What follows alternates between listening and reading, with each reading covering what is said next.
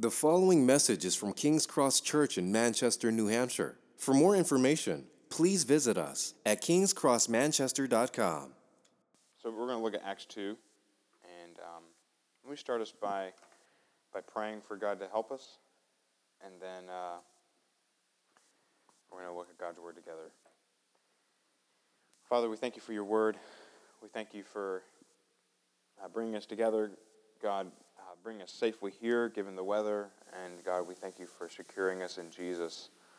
God, we ask you would help us to understand your Word and to apply it to our lives and uh, to grow to be more like Jesus together. In Jesus' name we pray. Amen. So, um, community is a major thing that we as a culture talk about. We as a church certainly we talk about it, but as a culture we talk about it. Um, I think we're a bit obsessed with community. I don't know if it's just because with the pace of life and the modern age, we've kind of like lost our sense of community. And I, I wonder if we all kind of long for, or at least I hear people longing for, like the good old days where everybody went to the town pub and hung out, or something like that. You know, like just kind of like the localized community.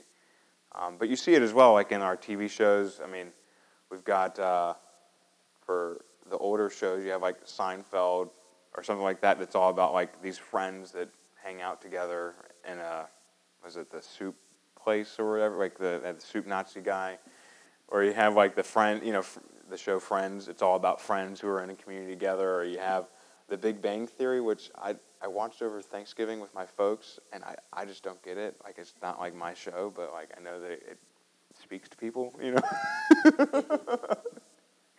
uh, you know, the you know, The Office or Parks and Rec. So like all these shows, I mean, certainly they're all like a dramatic presentation of like some dynamic that they're all trying to work out together, but it's all community, you know, like it's all here's these quirky personalities that we can all relate to in one way or another, put together in a community together, um, and trying to figure out how to do life together. Um, and in some ways, I think we all kind of like those shows because we're all still trying to figure out how to be in a community together. Um, and that's actually not saying that the Big Bang Theory is what the people in the book of Acts were facing or like. Maybe they were. But um, that idea of trying to figure out what is life like together, how do we do community together, that's actually kind of what we find going on in the book of Acts here.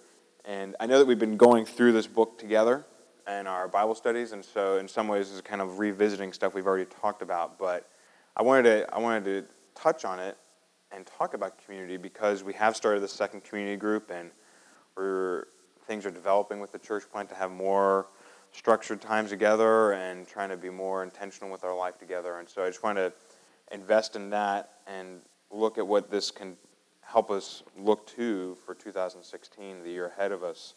Um, so in the book of Acts, we find these you know, ragtag group of people that are uh, in, the, in this part, they've just um, they've had the gospel preached to them, and the Spirit has come in powerful displays of the spiritual gifts, and they are now kind of thrown together, and it's like they went from being like 140 small church to a 3,000 you know mega church. How do they do this life together? What does that look like? What are they characterized by? And so that's what we find going on in this passage at the end of chapter two. Um, they're just basically a group of people trying to figure out what does it mean to love Jesus together. You know, what does it mean to love Jesus who saved them? What does it mean to love Him together? So let's look at verse two or forty-two. Hey guys. um, so chapter two of Acts, starting in verse forty-two.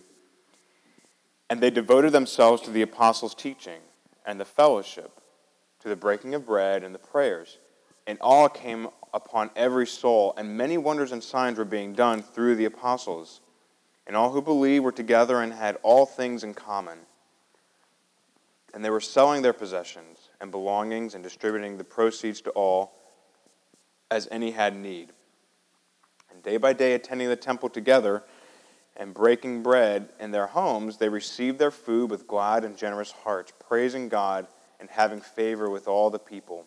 And the Lord added to their number day by day those who were being saved. So you see, it starts out with just basically talking about how they were devoted to the apostles' teaching and the fellowship, And I think that the main point of this whole paragraph, I mean, it, there's a lot going on there, but I think the main point is that to be devoted to Christ requires that we're devoted to his people. Uh, to be devoted to Christ, being saved by him, knowing him, loving Jesus requires that we love the people that Jesus loves, being devoted to his people, devoted to fellowship and life together with his people.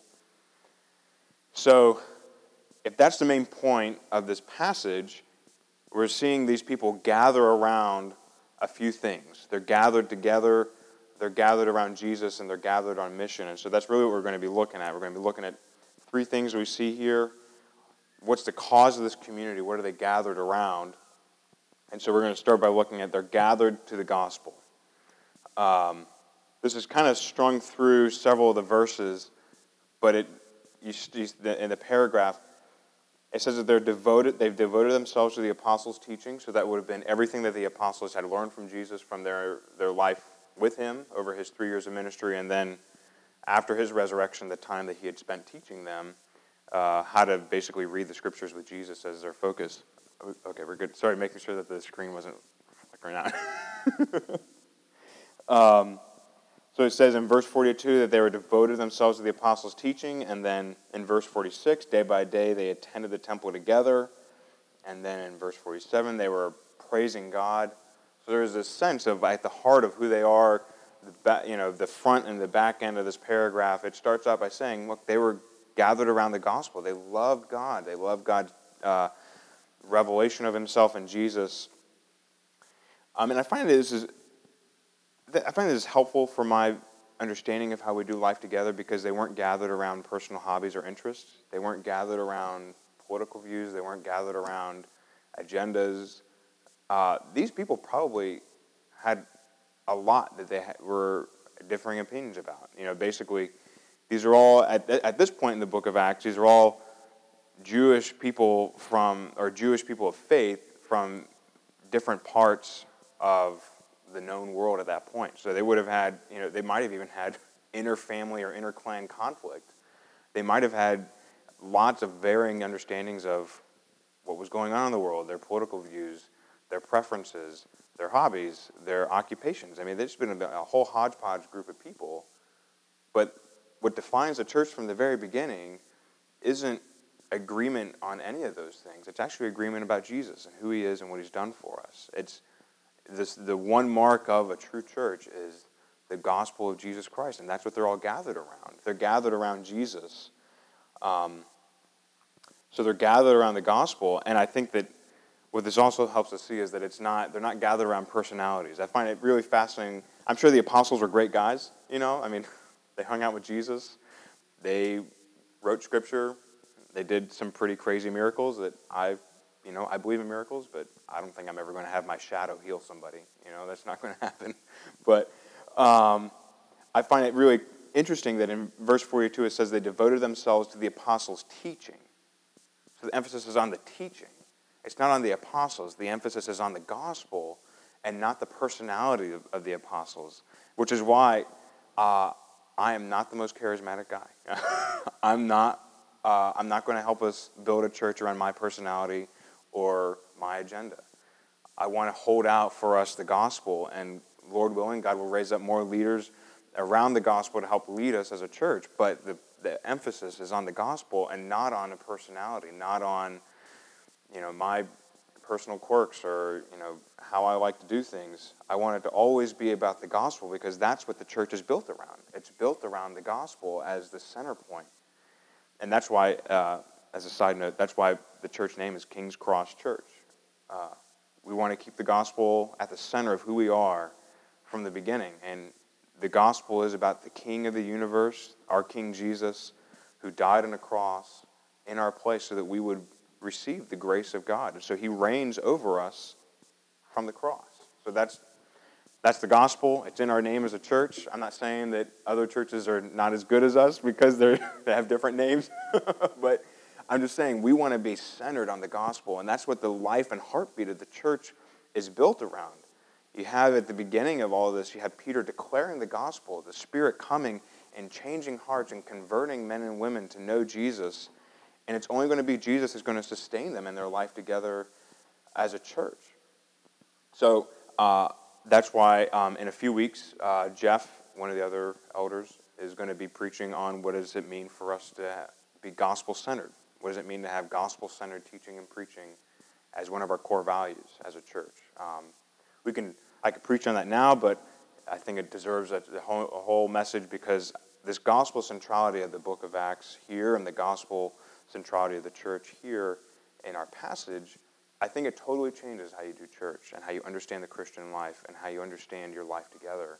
Um, it puts Jesus as the focal point um, who can redeem and change us uh, rather than um, a hobby horse or some other thing that uh, is not going to save us.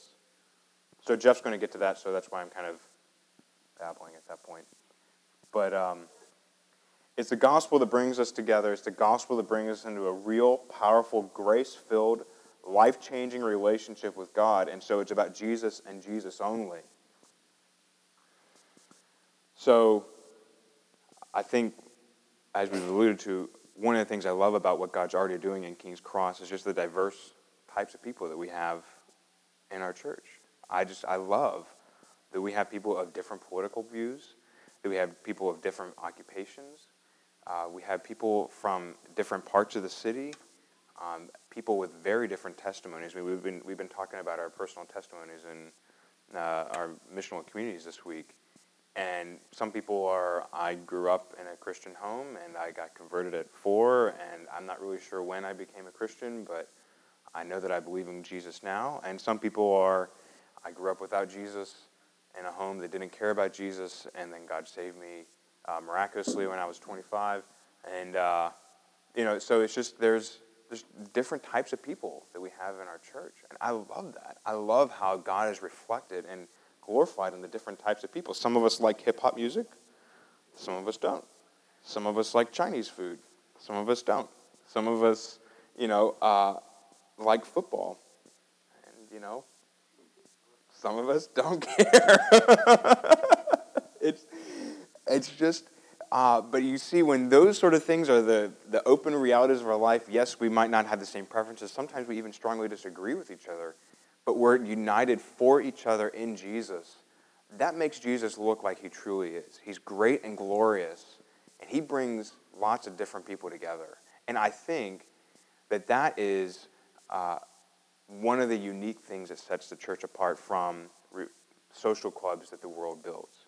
I think it's great to be a part of um, social projects or civic things in the city for the good of the city. I mean, I I want to get involved with more addiction recovery stuff in the city, and I, I think that's good for us to work alongside our not yet Christian friends. But the thing that's unique about the church is that we aren't united because we all are, have the same political agenda or we all have the same um, you know, preferences or hobbies. We're united around a person. We're united around Jesus. Um, and we're only going to be safe with Jesus. So that's, um, we all that's why we're united around Jesus and we love him and we build our lives around him. So I this quote from Bonhoeffer, I have so when we explain real quick, uh, Bonhoeffer wrote Dietrich, Dietrich Bonhoeffer was um, a pastor from the last hundred years. He was uh, a Lutheran pastor in Germany during World War II. Um, was a part of an assassination attempt on Hitler's life and uh, was eventually martyred. Um, for his faith in a concentration camp like two weeks before it was freed. So he, the, this is like a serious dude, you know. Like um, his book, he wrote a little book called Life Together.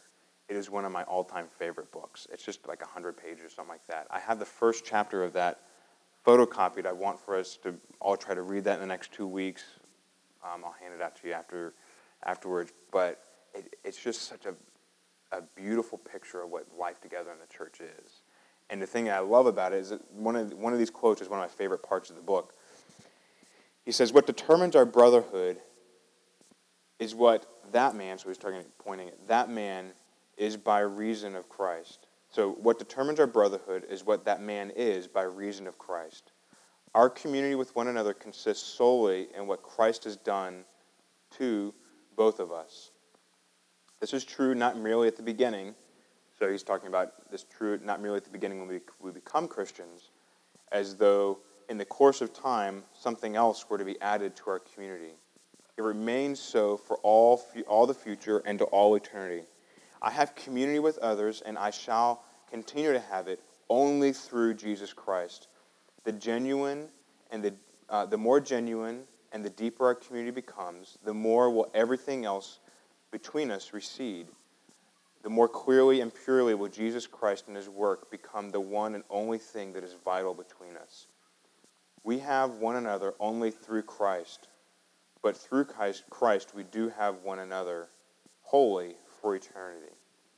So the point is that it's not our preferences or our hobbies or our similarities that brings us together in the church. The only reason that I have you and you have me and we're together in the church is because Jesus stands between us. He's redeemed us both. He saved us both in his own death on the cross for us. And that's the only thing that's going to keep us together for all eternity. This, the King's Cross Church now, Lord willing, will usher us all into eternity to see Jesus face to face and to the resurrected bodies and life everlasting with Him and together.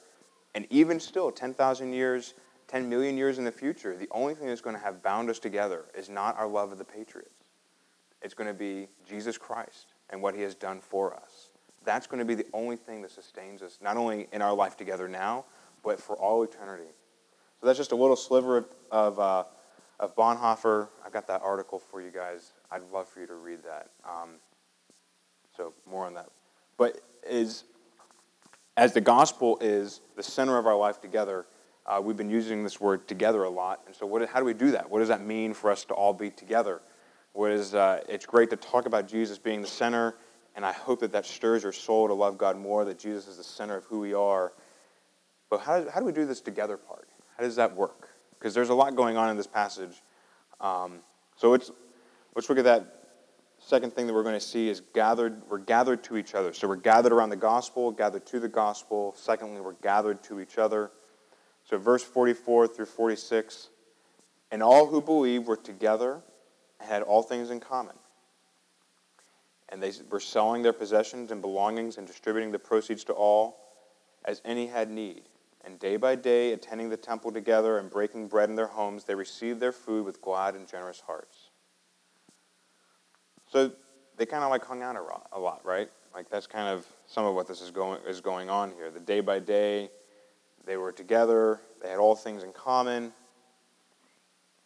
And what's going on with that phrase? What they had all things in common, like that. Is this? Are these verses saying that when you become a Christian, you have to become a communist and hand over all your possessions to the church, and Pastor Jacob doles out the dough? Like, is that what the is that what this verse is saying? I think I think the key to this verse, I think the key to this paragraph or this section at least, is this little f- word "as" in verse 45. And they were selling their possessions and belongings and distributing the proceeds to all, comma, as any had need. I know that's a small word, but I think it's actually really telling to the, the real heart of what's going on here. I think it, it gives us an insight into what's going on with this life together. Because what it indicates is that if it's as any had need, it means that they, this was over a long period of time together. They were living life together, that it was over a progressive amount of time. Um, that they spent a lot of time together and they got to know each other, and that as they got to know each other, they graciously and generously wanted to help each other. They graciously and generously wanted to love each other. They graciously and generously wanted to preserve unity together. So it was as they spent time together, as life happened. My car broke down. The water's leaking above our ceiling. I uh, am sick at home. I need food. My uncle or my brother is dying of cancer need to pray for him or provide for them. It's as these things come along that, at least in this verse, they're saying that they provided for them. They had all things in common. They were, they were for each other in Jesus. They were eager to stir each other's faith in Christ. So that's why they have the verse 46 day by day, they were worshiping and fellowshipping.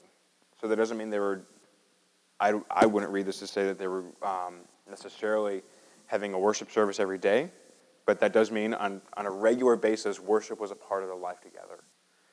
And even more so, I love that they were, it says, uh, verse 46, they were breaking bread in their homes, and they were receiving their food with glad and generous hearts.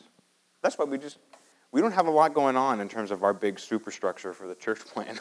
it's commu- missional communities during the week and worship on Saturday nights because we love to be in each other's homes. We want to encourage each other to be in, in our homes.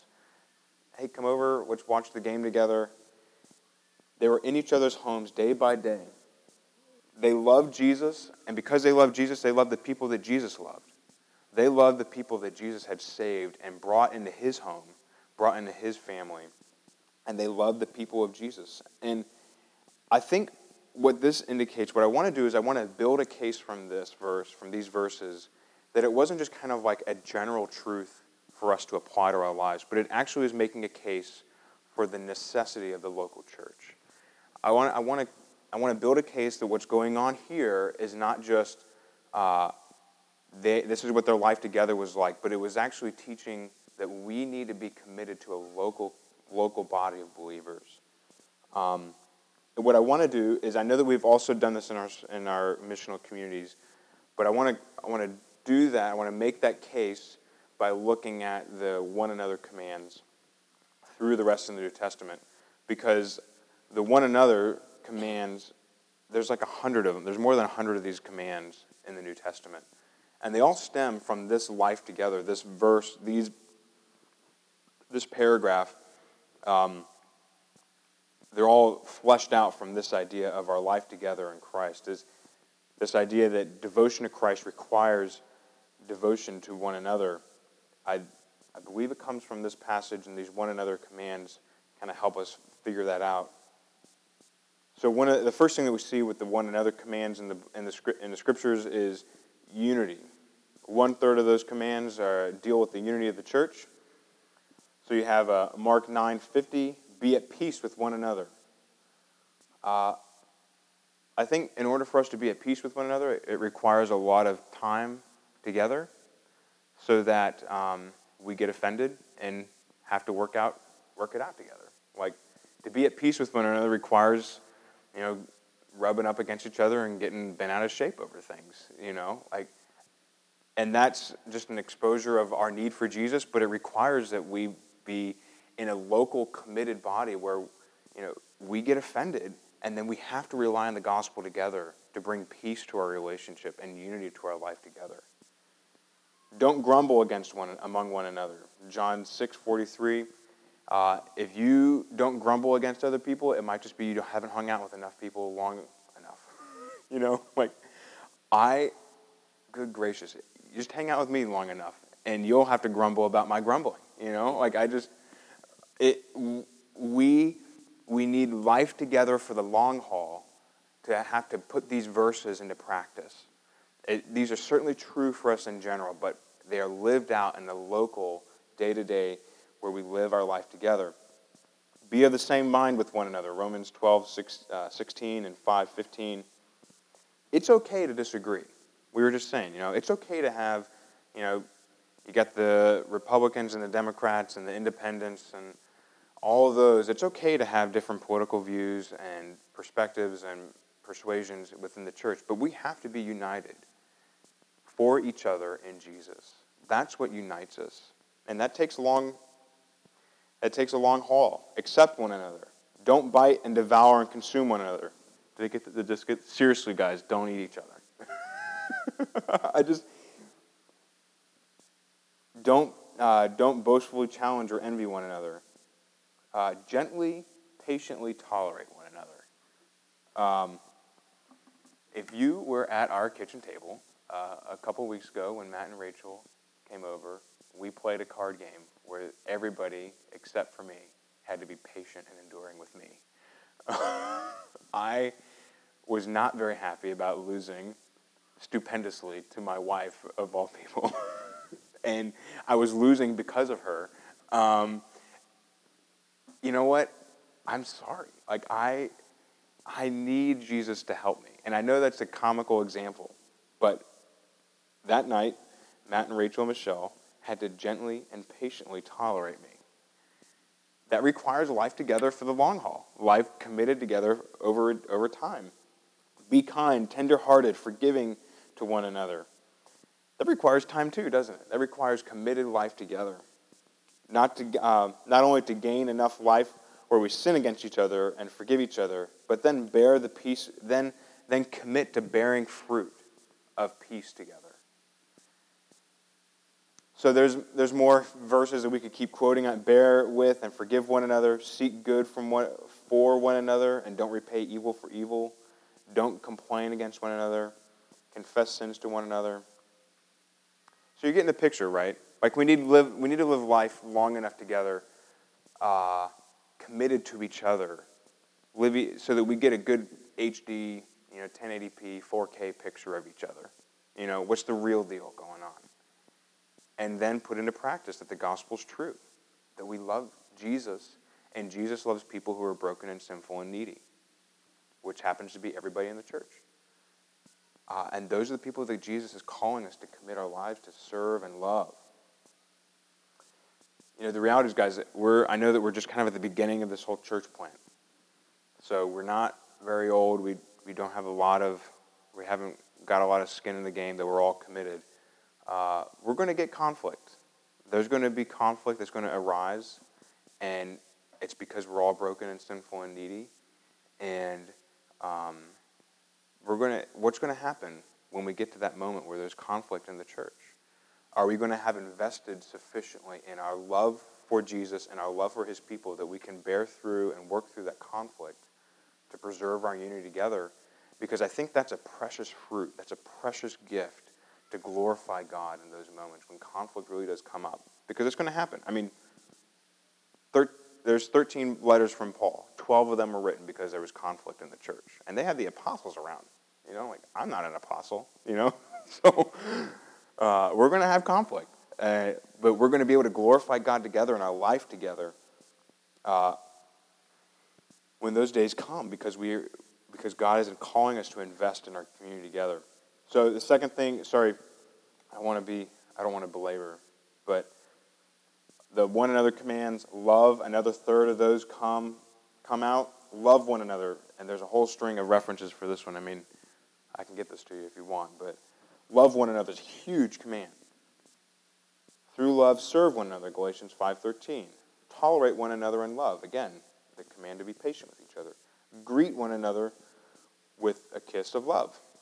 I don't know how you want to apply that, but, uh, you know, to each his own. Be devoted to one another in love. So again, this is, this is a proactive community of life together, right? This is a life committed to each other in Jesus. Um, and I think it requires us to be proactive. You know, this, this command to love each other, you see that, I think you see that in Acts 2. They were proactive towards each other. They were proactive to know and love and care about and be involved in and invested in each other's lives. They were proactive toward each other, and I don't think uh, I don't think this is a personality type thing. Like I don't think this is just kind of like a command for the extroverts, um, and I don't think this is just like a correction to the introverts. I think this is a command that's realized in your personality type, whatever introvert, extrovert, Myers Briggs, whatever you are. Um, I don't think this is a command. This is just like determined by a personality type. Because the reality is, the introverts need to be encouraged to pursue and be proactive towards other people, and the er, extroverts need to be encouraged to stop talking. You know, like they need to. The, the extroverts need to be encouraged to listen and slow down. So it's it, the the command to love and be proactive, to bear one another's burdens, to be proactive towards each other. It it goes both ways. So it's not like a, here's the extroverts getting down on the introverts. This is a command to everybody. And we need to be, I think we need to be attentive to this. Uh, I, would, I, would like for, I would like to encourage us to be proactive towards, towards each other, knowing each other, loving each other, and then proactively figuring out what would, what would be an expression of love to so and so in the church? What would be an expression of love and care for them? And I think this isn't just a command to kind of like get down on us. The great thing is, is that the, any command that God gives us, He gives us grace to be obedient in. Like, so, I don't know what might be stirring for you with the command to be proactive and love towards other people in the church. But I do think that it is a command that comes with the grace to obey. And it's a command that really does um, strengthen us. Uh, it comes with the assurance that Jesus is with us. Because the reality is that the gospel is all about a God who is proactive in love towards us, right? The gospel is God proactively loved us and sent his son to die for us so that we would become not only sons and daughters of God, but be conformed to Christ's image. So the gospel is actually about conforming us to the image of a God who was proactively loving towards us. So we have this grace to be able to pursue each other. And all the hangups and struggles and anxieties and, you know, the mental gymnastics that we do about, you know, being proactive towards each other. So let me just kind of, the last kind of category of the one another commands humility, about 15, stress humility and an attitude of humility towards each other. Give preference to one another in honor. Regard one another as more important than yourselves. Serve one another. Wash one another's feet. Don't be haughty. Be of the same mind. Be subject to one another. Clothe yourselves in humility to one another. So I, I hope you don't mind that we kind of took this derail through all these commands. I know we've talked about them in our missional community, but I just wanted to revisit them because this life together that's held out for us in Acts 2, you see hints of all of these in this life together that's held up for them, that, that, that they're exemplifying for us. So I just want to read it again. For all who believed were together and had all things in common. So you get a sense of they were unified and they were humble and they were selling their possessions and belongings and distributing the proceeds to all, as any had need. So they were not only unified, but generous, and they were loving. And day by day, attending the temple together and breaking bread in their homes, they received their food with glad and generous hearts. So they were, they were building a life together that reflected the generosity of God. So let me just kind of qualify this, though, to say uh, this is not to say that you have to be committed to one church at the exclusion of involvement with other Christians at other churches. Like, that's not what we're holding out here. The commitment is to be a part of the life of a local church, to be committed to your life there. But I think it's totally fine to be involved with other churches and you know, this or that activity that you're doing together, but I, your life needs to be rooted as a Christian in a local church. And that's not saying that King's Cross is the greatest church that's ever existed and we're the only deal in Manchester. I mean, we do have a pretty sweet logo, but you know, um, it's a commitment to, the, to being invested in the lives of other Christians in a meaningful, long term way that's going to bear the only kind of fruit that you get from long term commitment in a, uh, in a church together. But you know, I do things with other churches in the city. I think it would be fine for us to, you know, involve with the youth group or involved in the singles ministry or involved with the service project in the city. Like it's totally fine to be involved with other churches. But the call, I think, here is, and the example, is to be committed to one local church where you're living your life out together with them.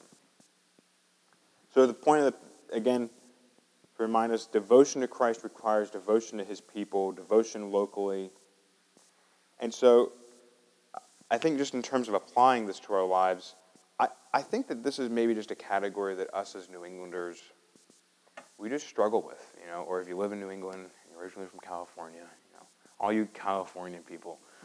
Um, uh, I think that this is a category that we just kind of struggle with of we like our independence. I mean, for crying out loud, our state motto is live free or die, you know? Like, we like our independence. We like being kind of the uh, I don't need help, I don't need uh, assistance. We like being independent. And the gospel, I think, a way that the gospel really does kind of uh, show the goodness of Jesus to the to the world around us is they see us depending on each other in love and joy. Um, and so, uh, you know, maybe one way to apply this is think of somebody in the church that you have not spent time with in the last few weeks and proactively try to spend time with them the next few weeks. I mean, this is like not like rocket science application, but just proactively, proactively pursuing being involved in somebody else's life in the church outside of our meetings in the next week or two, next month? Um, how can you, and you also don't, I think, have to drum up some like Bible studies to make it spiritual to hang out. Like, if you're going to go do something, like to the grocery store, or you're going to go to the pub, or you're going to go see a movie, or you're going to go to a sports game, or whatever, or watch the Patriots tonight, or are they already done? Yeah. I know. As you're not watching the Patriots right now, but watching them next week because they're going to win. Um, invol- it, it's really easy, just involving people in what you're already doing. You know, I think that that's, I think that's what's going on here because it doesn't say that they started doing all these extra things they weren't doing before. I think they were probably eating before they became Christians. And now, after they became Christians, they're just eating with other people. I, you know, hey, I'm not saying I'm the best, you know, biblical reader ever, but that seems like a pretty obvious point to me, you know. Um, so, do you guys get what I'm saying? Last, last thing I want us to see here. We're gathered to the gathered to mission. I, okay, so verse 47. So they were gathered to praise God, and they were having favor with all of the people. And the Lord added to their number day by day those who were being saved. I did not intentionally design this around gospel community mission. It just happened to be the structure of the passage. Um, but you see what's happening here is that as people are living their lives of broken, sinful neediness for Jesus together, unbelievers around them notice. Not yet Christians notice that they are walking through the same circumstances, but with the hope of Jesus. I mean, the reality is that probably none of their circumstances changed. I mean, in a few chapters, they're going to have this whole deal of, you know, fair distribution of, of help to the widows. Uh, they, they continue to face persecution. Uh, this strikes me as a passage that prosperity gospel preachers have got to have a real big problem with because their circumstances didn't change. Jesus saves them, they're filled with the Holy Spirit, they become sons and daughters of the living God, and they're still facing the same struggles of life. And I think that is intentional. They're facing the same struggles of life, but they are facing them with the hope of Christ, the, the goodness of the gospel, and the fellowship of God's people around them. To rally around them, people who were very different from them, and being changed and encouraged in their life by, in Jesus. You know, uh, this last week we were in our missional community on the west side, and Adam was sharing about his testimony where he was reading in the Bible and seeing like these type of people described, um, and then being totally shocked when, when he met real Christians, isn't that? Yeah, and it was like he was like these people actually exist, you know, like that's crazy. And that's that's what's being held out here for the for the life of the church to be a beacon for the goodness of God, proactively pursuing those around us, proactively pursuing the life of uh, believers inside the church. It's totally going to wow people with the hope of the gospel. I mean, you hear this constantly in people's testimonies. I don't know how I would have survived the death of my husband or the death in our family or the struggle and the shame and, this, and the suffering of the world without Jesus. I don't know how, you hear that all the time in people's testimonies. Non Christians are going through the same thing and talking about how Jesus is shaping and helping and, and, and upholding us through those times. You know, I, I think that that is how God is going to continue to use us show Jesus to our neighbors. That's what Jesus is talking. Jesus holds this out for us in John 3, John 13. A new commandment I give to you, that you love one another, just as I have loved you. You also are to love one another. By this, all people will know that you are my disciples if you love one, if you have love for one another. This is Jesus' command, and this is not only Jesus' command, but it's His promise that the non-Christians around us, the not yet Christians around us, as they see us love and encourage and strengthen each other in the gospel and our life together, they're going to know it's about Jesus. They're going to know who it is that's saving and redeeming and changing us. Because you see, that's the whole point of this, right? This isn't just to kind of create a really nice sounding religious environment. But the point, you see it there at the end of verse 46. They're receiving their food with glad and generous hearts, praising God. That's the purpose of this. That's the purpose of our life together, is to bring more praise and glory to God. So that God would be seen for who he is, the God who pursues men and women who were lost and rejected and did not want God. The God who pursued us by his own Son that he put on a cross to die and bring us into fellowship with him by his resurrection. This life together in the church glorifies God. It makes God look great for who he is. The God who brings many different types of people so that we are all brought together in Jesus and that Jesus is the center of all that we do. Jesus is the center of the life of the church. Jesus is the center of our life together. I think that God will continue to bless us if we love to make much of Jesus. And when we're devoted to Jesus, I think it requires that we're devoted to his people locally. God, God promises to use that to bring people to know Jesus. God promises to add numbers to our church. Not because we're trying to get the numbers up, but because we want more people to know Jesus. We want more praise to be brought to God. And so I think, like I was saying before, I think maybe one thing to walk away from tonight is to how can we be more proactive towards each other? How can we be more proactive in our life together? Life together in the church, proactive towards those around us, because this community that Jesus is building around himself is intended to bring more people in, but it's also intended to satisfy us with Jesus himself. Let's pray.